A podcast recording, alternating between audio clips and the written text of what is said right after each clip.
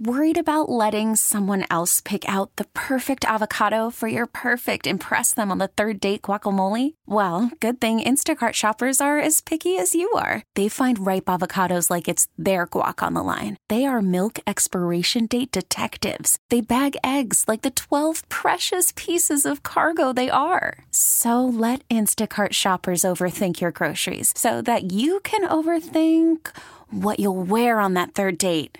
Download the Instacart app to get free delivery on your first three orders while supplies last. Minimum $10 per order, additional term supply. KMOX is at your service. Welcome to the St. Louis Composting Garden Hotline, sponsored by Allen's Tree Service. Now, here's your host, Mike Miller on KMOX. Welcome, folks. Thanks for stopping by. We'll be taking a good gardening stroll shortly. You can give a call, 314 436 7900 or 1 800 925 1120 with any questions, comments, or opinions you may have. Every Saturday morning, we get, we have been getting together, and we will get together as long as KMOX wants me to. I'm always on the cusp. I never know if they're going to push me off the edge. We can discuss your yard, your landscape, your garden, house plants, potting mixes, soil improvement pruning, bugs, diseases, or whatever is going on in the outdoors or inside with your houseplants. Please remember my words are to open opportunities. Afterwards, it's going to take effort on your part in this great marathon called gardening or growing plant material. It's never a sprint. Forget the sprints. Throw sprints out of your attitude when it comes to plant material. This is your show, and I appreciate you being there. So, thanks to Matt, he's producing again today. This might be four or five weeks in a row He's not sick of gardening yet. And Matt, you just finished, you graduated college? well, congratulations. so he's going to be uh, who knows what after producing here. He may move through the whole system and become president of who knows what. Anyway, Mike Miller, that's me, host of the Garden Hotline since 1994. Five gardening books I've written to are available at various locations, and during the week I do landscape consulting. If you'd like for me to come to your home and do a walk and talk, you can go to my website, www.mikemillerdesigns.com. The homepage is where my email address and phone number is. And that's we can reach me and we'll kind of get everything set up. And today I'm headed out to Wentzville off Highway Z, which is the first exit as you split off from 4064, all that other stuff. But anyway, today, Good Gardening Stroll brought to you by St. Louis Composting, 636 861 3344. I decided since it is Memorial Day weekend and uh, we have the Soldiers Memorial right across the street from where KMOX is located, I thought I would take my good gardening stroll around the Soldiers Memorial Military Museum. It occupies a full block. Wow. It's under renovation right now, and new management is being managed by the Missouri History Museum. And on the north side, it faces a park. When you look through the park, you're going to see the main branch of the public library, St. Louis City Public Library. And there's iconic huge statues on the north side, too winged horses, a warrior, a mother with a baby, some eagles. And uh, they're staring, these eagles are staring across this way where a partially built, I guess, forms for future steps because the old ones were removed. There's all kinds of piles of debris. There's all kinds of stacks of cut stone stairs. I think most of them are granite. On the west side of uh, the Soldiers Memorial, another city block park fills that area. All kinds of oak trees and the lawns have been mowed very, very nicely. And uh, on the on this west side too, though, they're tunneling underneath the building. I don't know what they're going to do. Are they building a basement? I can't tell. So anyway, because there's a huge fence. They say if you go across this fence, there are on site cameras and the police will immediately come and get you. So I said, okay, I won't do that. There's piles of all sorts of other things too. There's rebar waits to be used. Stormwater intake said, we're ready as soon as the storms come. Many of these statues mimicked on the north side of the building or on the south side, the, the same ones were on the north side. There's an original flagpole that sits at the elevation it always was. A sign on the cyclone fence that surrounds this area reads Soldiers Memorial, Military Museum, and Court of Honor, projected reopening 2018 with a graphic illustration of what how things will look. It really looks like it's going to be great. Some of the trees around the Soldiers Memorial have been preserved. They've got fencing surrounding them to keep the equipment and stuff like that from damaging them. And nearby, there's probably like a 30 plus inch trunk of a tree laying on its side. It's been cut up and probably, I don't know, become firewood or something. Who knows? Across Market Street, the Judicial Courts of Missouri stands. And uh, on the east side, where Chestnut and 13th Street intersect, I don't know how that's going to work. I think that it's going to just, you know, Chestnut's going to stop right there and jump across and start on the other side of this brand new space. There's trees everywhere, that, and it's a really a calm contrast. All these parks that surround this Soldiers Memorial to the organized chaos and massive renovation that's going on. I truly cannot wait to see the future, what will bring, what it'll bring to this historic building and surroundings. So that was the Good Gardening Stroll today. Mike Miller, KMOX Garden Hotline, back after these messages. Come back to the St. Louis Composting Garden Hotline with Mike Miller, sponsored by Allen's Tree Service on KMOX. Yes, folks, we'll be taking a call in just a second. One thing, you know, I never listened to that guy, Mike Miller, on the Garden Hotline. So the other day, I just, by a whim, I have a type of heuchera coral bells called a palace purple. And it's under my mugo pine, and it was being blocked by a mugo pine branch. So I decided to just pop it up out of the ground and transplant it. So I did that, and uh, guess what? It doesn't look so good. I should have listened to that guy on the garden hotline. Anyway, let's go to Overland and talk with Mary. Mary, how are you today? I'm fine, and you, Mike? Very good. Uh, Mike, the reason I'm calling is um, I had talked to you maybe last fall because we were having terrible problems getting grass to grow on the slope of our backyard, mm-hmm. and the dog running around didn't help either. Right. So he, you told me different things to do, and you said one of them was to have the whole thing resodded, and that's what we did this spring, like in March, and it was perfect timing. It looked great. My problem is now that same slope is uh, not the grass isn't doing well because it, there's so many trees that right. are. Is there anything I can do other than cutting down the tree uh, to help that grass? No, because even cutting down the tree, it will take multiple years before the root system of the tree dies. Because it's not the shade factor that's an important aspect, but more so it's the feeder roots of the tree that's impacting your lawn areas. Oh, so, that Okay, what can I do? Uh, just don't look at it. Other than don't look at it, what can I do? Basically, I mean, the the only other option is to you know one would be to buy a 50 pound bag of grass seed just go out there and throw it out every few days and whatever germinates it'll live for a little while and then die off anyway. Or you know convert the whole thing to a standard type ground cover. But there is nothing that you can do you know to battle these trees. I mean that's just you know we love the trees we like the shade but sh- you know lawn and trees just don't go together. You just don't see lawn growing in the woods Thank you. You know, you're so right, and my husband will be eternally grateful for you saying that. Have a great day. Great, thanks. and now let's jump from Overland out to Wentzville, where I'm actually headed for my appointment after the show and talk with Travis. Travis, how are you? Hey, how are you doing today? Very good. Mike?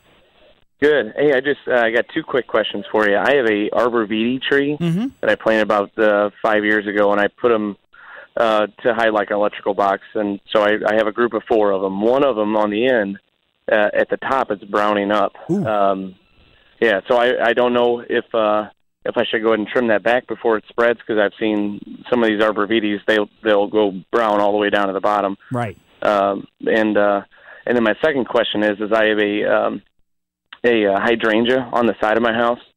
Um, and I planted it. I got it from Priscilla's nursery. I planted it about three years ago, and every year you know it dies back down to the ground sure. um, and it leaves out every year but i never get any blooms and it's on the side so it gets you know um, it gets afternoon shade basically so i'm thinking i might not i don't know if i'm if it's getting enough sun i don't know i'll i'll, I'll listen to you and and your expertise. Okay. Well, one thing with the arborvitae, you know, if the top is browning out, generally that means there's a problem with the root system more so than just, you know, if you cut it off, it's not necessarily disease that's causing it. So when you see an arborvitae go, let's say brown, starting at the top or the bottom, or starting from the side or anything else, it's usually related to the fact that the root system's not uptaking enough, you know, nutrients, moisture. So the needles, even though they're not technically needles on arborvitae, it you know is not making food, and that's why some of these areas are turning brown. Either that, or it's been some kind of physical damage from kind of some kind of storm or something, kind of bent or cracked or you know the top of it. So yeah, if you can get to it, go ahead and cut it off but don't you know okay. don't expect a whole lot of change from the thing it may stop the browning it may be a physical thing and you're just getting rid of the aesthetic problems so with gotcha. the with a you know with a hydrangea it depends upon you know what variety is. are you pruning it at all no, not at all. So, um, normally, it's got the stalks that you know they, they'll survive through the. Or they're not surviving, but um, I don't trim those off. They're still there after the you know the winter and the spring. The, the stalks are still there, and okay. then the leaves come back up. Yeah, so, um, so it dies the, back down to the ground. Yeah. yeah, the leaves are coming from the ground, so you can cut out anything that doesn't have any leaves on it. You can cut that out because that's never okay. going to do anything for you. But yeah, you might yeah. you know try to translocate it and give it a because some of the varieties prefer more sun than other ones. So I believe it's a, a midnight. Um, I want to say it had the blue.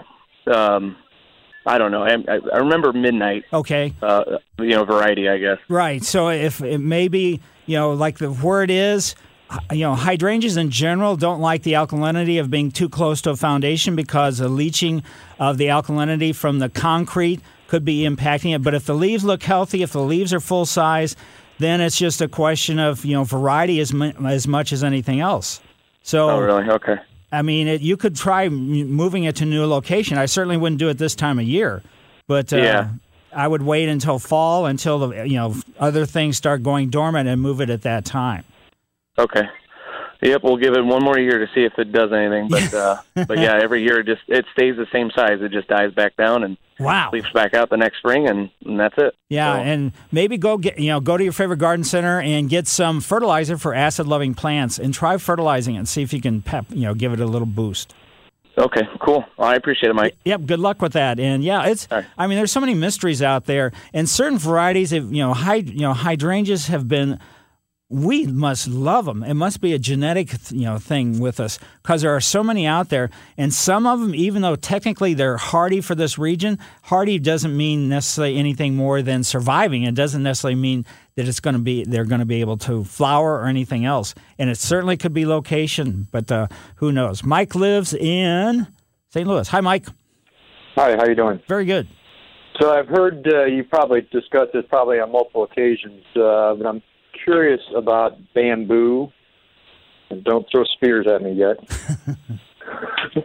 um, trying to think, you know, I've heard different things about, you know, it's very invasive, which I understand it is. But, you know, if it's like in a, uh, like in a walled off section, you know, with, uh, you know, the blocks, you know, uh, landscaping blocks, what, how deep will the roots go to kind of find some new places to come up? Well, how long does that usually take?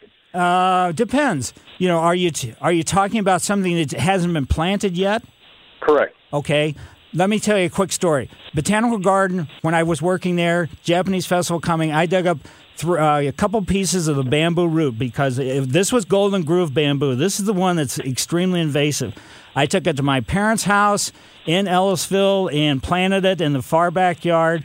And for the first couple years, there wasn't too much going on. But after about two or three years, then sprigs started coming up everywhere. It was sending runners all over the place. Now, I know your situation is a little bit different, but you have to just be careful with this stuff. If we're talking, there are various types of bamboos. If we're talking about the golden groove bamboo, which is very, very invasive, it can actually push in between you know these lands you know these blocks that you have there. It can hit you know hit the blocks and go down and come up, come up underneath. I don't know how big the retaining wall is how high it is or anything else. But just you have to be really very cautious with using it or else just don't care and it's going to you know potentially run all over the place. Right so the golden groove is that groove? Is it groove or grove? Groove. Groove okay. Yeah. So is that like if you go to a garden center or something like that, is that what they're carrying, or is you have to just stay away from that particular one? Or well, I mean, it depends upon the. Some garden centers will carry clump varieties of bamboo. So in other words, mm-hmm. they just they get bigger, but the, they don't send runners underneath the ground. Like at my parents' house, they were getting sprigs of bamboo coming up eight to ten feet away from the original, you know, the planting area where the canes were from, you know, the previous couple years of growth. So it mm-hmm. comes up all over the place. So, So, go ahead. oh, just make sure that if if you don't mind the invasiveness, just understand it's going to happen. But once it starts happening, to get rid of it is very very difficult. You know, other than Right. like using an herbicide on it. Right. But are they all that way, or just Golden Grove is the worst? Golden Grove is biggest. It's going to get like eight to ten feet high. You know, mm-hmm. plus you know sometimes to the height of the lowest line on power lines, that kind of stuff. And that's the worst one. There's there's shorter ones that kind of grow like a ground cover that are invasive that way too. But there are clump varieties. So wherever you see it, I would ask them what variety this is and is this an invasive variety. Okay. Okay. Well, great. Thanks. Yeah, because I mean, it could cause you great harm. You know, I mean, it could just cause you grief. But if, like I say, if you don't care, my parents had a huge backyard. I didn't think it would matter. My father hated it, but my mother loved it because the birds just. I mean, they were thrilled with it. So Right. anyway, good luck. All right. Thanks. Yeah, Thanks. Mike Miller, KMOX Garden Hotline. Back after these messages. Welcome back to the St. Louis Composting Garden Hotline. Once again, here's Mike Miller on KMOX. Yes, folks, back to the phones we go. And if you have any questions, concerns, or comments, 314 436 7900 or 1 800 925 1120. Matt will answer your call, and all you need to do is give him your name and where you're calling from, and uh, that's pretty much it. Let's go to Jerry's yard, and Jerry lives in Florissant. Hi, Jerry. Hey, Mike. Uh, I got a couple of questions. Uh, the irises and the daffodils, the flowers are gone. Can I replant the bulbs right now Uh, in a different area? so the foliage is brown. Um, half and half. Okay, the bulbs you could probably dig up. So the daffodils, yes. The iris, no. Wait until August. Wait until later in the season, you know, to do the iris. Okay. And if you have any fans, you know, in other words, blades of iris that didn't flower, then you could just discard those. And uh, can I still take out about 25% of my burning bush? Or is Uh, it too late? It's getting pretty late because the intensity of the sun, all that new growth that came out is, you know, it sort of like became mature, got used to the intense sun, and it sort of shadowed the leaves that were lower down on the stems. You cut off all that in stuff, even though it's new growth. And uh, the, what would be exposed now are leaves, you know, historically they've been in the full sun. Uh, You may get some sunburn on them. Okay. Okay. Thank you. Yep. All right. And now let's go to Nancy in Manchester. Hi, Nancy. Hi, Mike. I have a uh, question about a couple of buckthorn I have.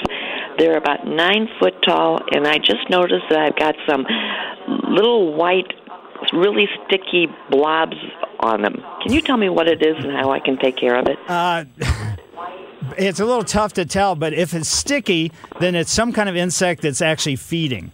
So, in other words, Okay. what it is is they. It could be an aphid, it could be scale, it could be a couple different things. My guess is it might be scale, but it's still going to make it sticky. So you can get uh, if it is scale, you know, take you know, a little sample to your favorite garden center and find out exactly what it is. Because if it's aphids, you can basically just use. They're usually not white, but they're all kinds of different colors, like pale green and things like that.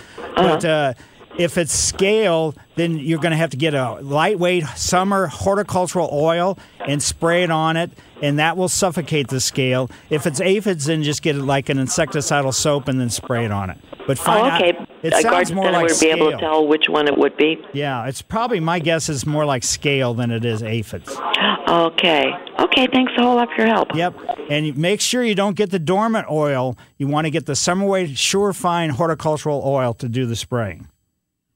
And for anybody, if you're doing any kind of application of anything, read the label, read the label, read the label. Look out for those precautionary things about spraying, temperature wise, and all that other stuff to really take advantage of it. So let's go to St. Charles and see what's going on in Kevin's yard. Hi, Kevin. Hi, Mike. Uh, I had a question for you. I'm uh, in my backyard. I've got some drainage that, that on the really heavy rains that's coming up against the house, and so I was wanting to put in a landscape, uh, kind of a hosta bed along the back. And I'm wondering, would it be good to put plastic down before I put- any dirt uh, and kind of have it angled so it's up against the, the foundation, and then angle it so that it kind of keeps the water from coming all the way to the foundation? No, I would not use plastic under any circumstances in the outdoors. It Okay, just okay. it can cause some real bacteria problems in the soil, and it can cause even with tough plants like hosta, it can be a real nightmare. Now you could try some landscape fabric, which you know lets air in and out and all that other stuff, but plastic stay away from entirely. Okay, and I and I wasn't sure if I needed anything just because I'm going to put this about three the wall about three foot away from the house. Okay. And I was going to backfill that with dirt and then probably use some Missouri gravel on top of on, on top of it for drainage. Yeah, you know, put the gravel on the bottom as po- as opposed to the top. Mix, make Oh, sure okay. that you get a, a good blend. Don't just get some kind of, you know, I don't want to say farm topsoil, but get something that's going to have some, you know, some quality to it. Because you don't know if you're not getting, let's say, a topsoil or a topsoil blend from a company that sells them specifically. You may be dumping topsoil in there that could be full of who knows what kind of weeds and everything else. Okay, okay, but so go with a rock base though on the bottom also just for Yeah, on the bottom, don't use pea gravel or something like that. Use like there's something called big rock. It's kind of like a Meramec River rock. Use bigger rock on the bottom. okay. I was okay. I I wasn't sure if, if or go with like one inch uh, dirty or something like that. Yeah, a little bit bigger than that, even on the very bottom. If it's going to be three, you know, if it's you said it was going to be three feet high. Uh, three feet wide and probably about uh, a foot and a half to two foot tall. Okay, so if it's two feet tall, make the bottom where you're putting the rock in, make it about uh, six inches or so. And then Okay. before you put the rock in, make sure you dig up that soil that you're going to lay the rock on.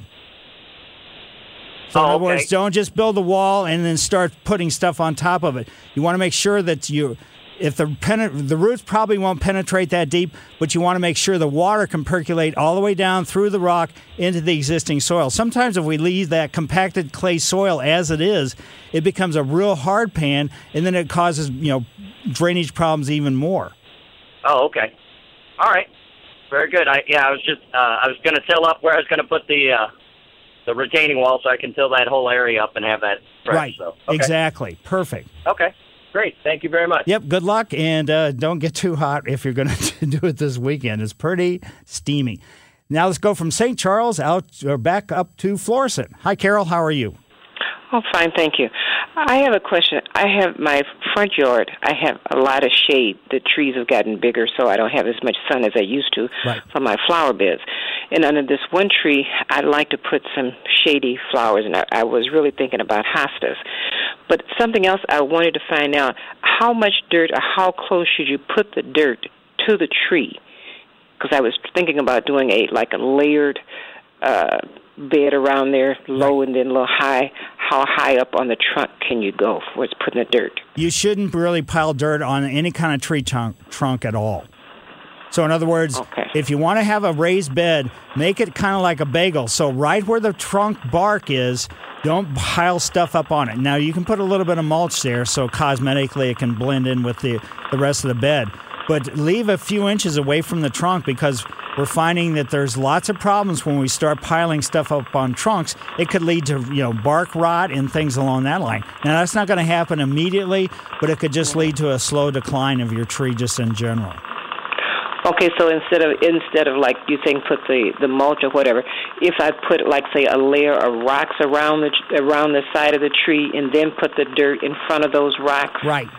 That would be okay. Right. So just you know, leave a few inches all the way around the tree trunk, so you don't pile up stuff on the trunk. Except, like I said, a thin layer of mulch. Okay. All right. Thank you very much. Yep. And now let's go from Florissant out to Wentzville and see what's going on with Barb. Barb, how are you today? Just real good so far. Uh, I wanted to question about a pine and uh, tree that is got white on it. It seems to be decaying so, some. Uh, lost one limb already. Do you have any idea what this is, or do I need to have an arborist out? Well, eh, are you just talking about on the bark, or are you talking about on the needles? On the bark. So the white on On the the- on- bark, you know, that may be just a lichen.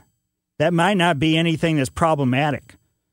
Well, I lost one limb already turned brown, Yeah, but and uh, Oh, go ahead. Is that okay on it? I mean, it looks like it's decayed and starting to decay in places on the uh, the base of the tree. It's probably six inches in diameter. Yeah, something This like is that a- is more problematic than white stuff on the branches. So you probably, if this tree is serious, now losing individual branches, if this is a lower branch and the branches that are higher up in the tree are longer than the one that died off, that's just a sort of a natural process that all trees do. So in other words, if it's not getting a whole lot of sun because the branches above it are shadowing it, then consequently the lower branch is going to be compartmentalized and could be killed off by the tree itself. Right. No, this isn't that thick. Uh, and the uh, limb that I lost is got a lot of exposure.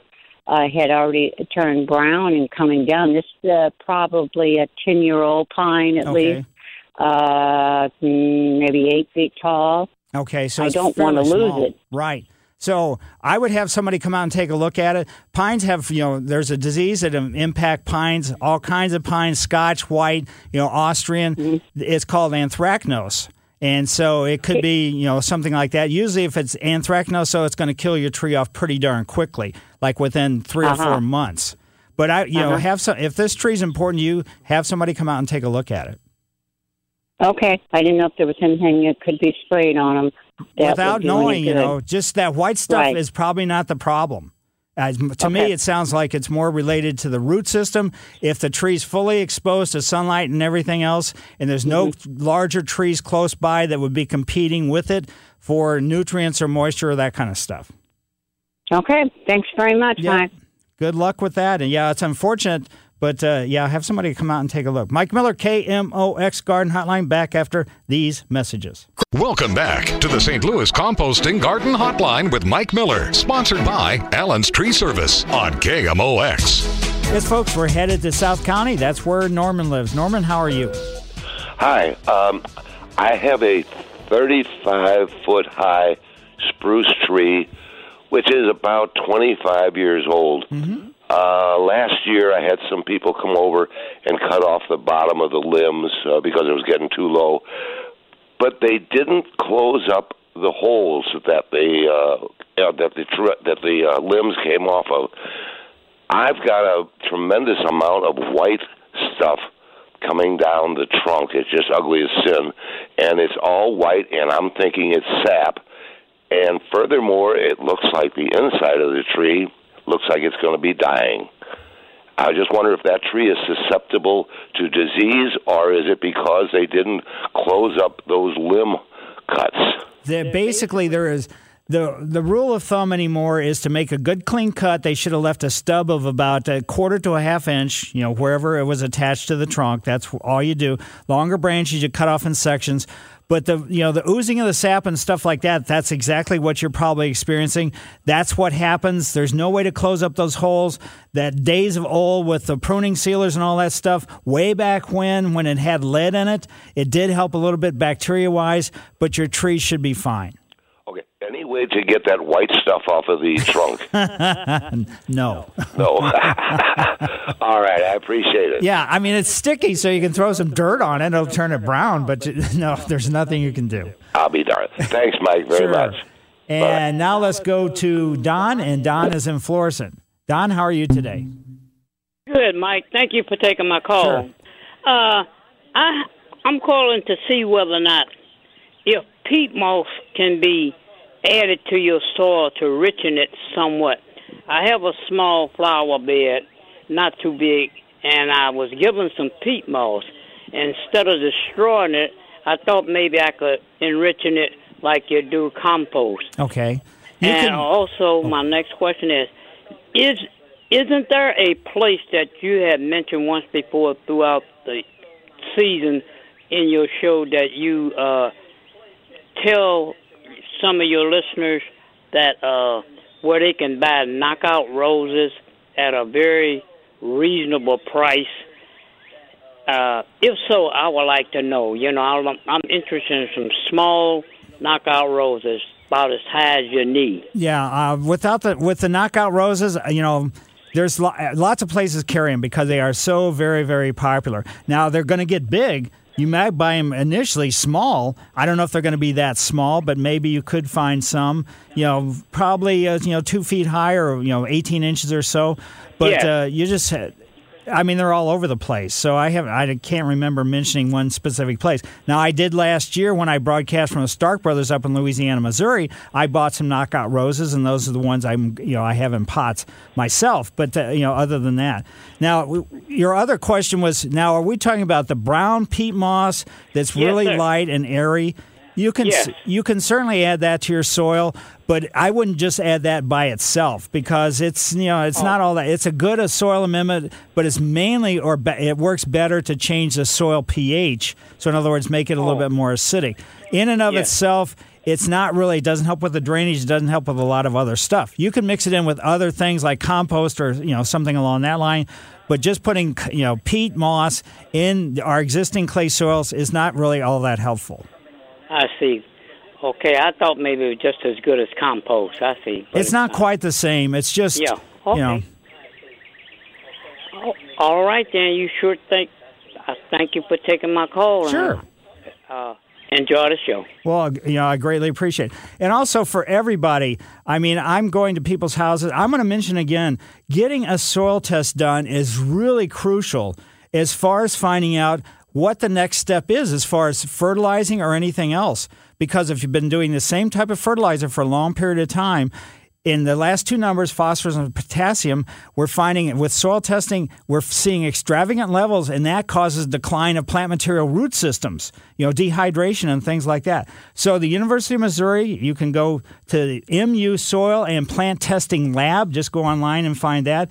There's also a place over in Belleville that does soil testing too. S GS, and that's a soil testing company. So get your soil test done and find out what's going on. Mike Miller, KMOX Garden Hotline. I will be back after the news. This episode is brought to you by Progressive Insurance. Whether you love true crime or comedy, celebrity interviews or news, you call the shots on what's in your podcast queue. And guess what? Now you can call them on your auto insurance too with the Name Your Price tool from Progressive. It works just the way it sounds. You tell Progressive how much you want to pay for car insurance, and they'll show you coverage options that fit your budget. Get your quote today at progressive.com to join the over 28 million drivers who trust Progressive. Progressive Casualty Insurance Company and Affiliates. Price and coverage match limited by state law.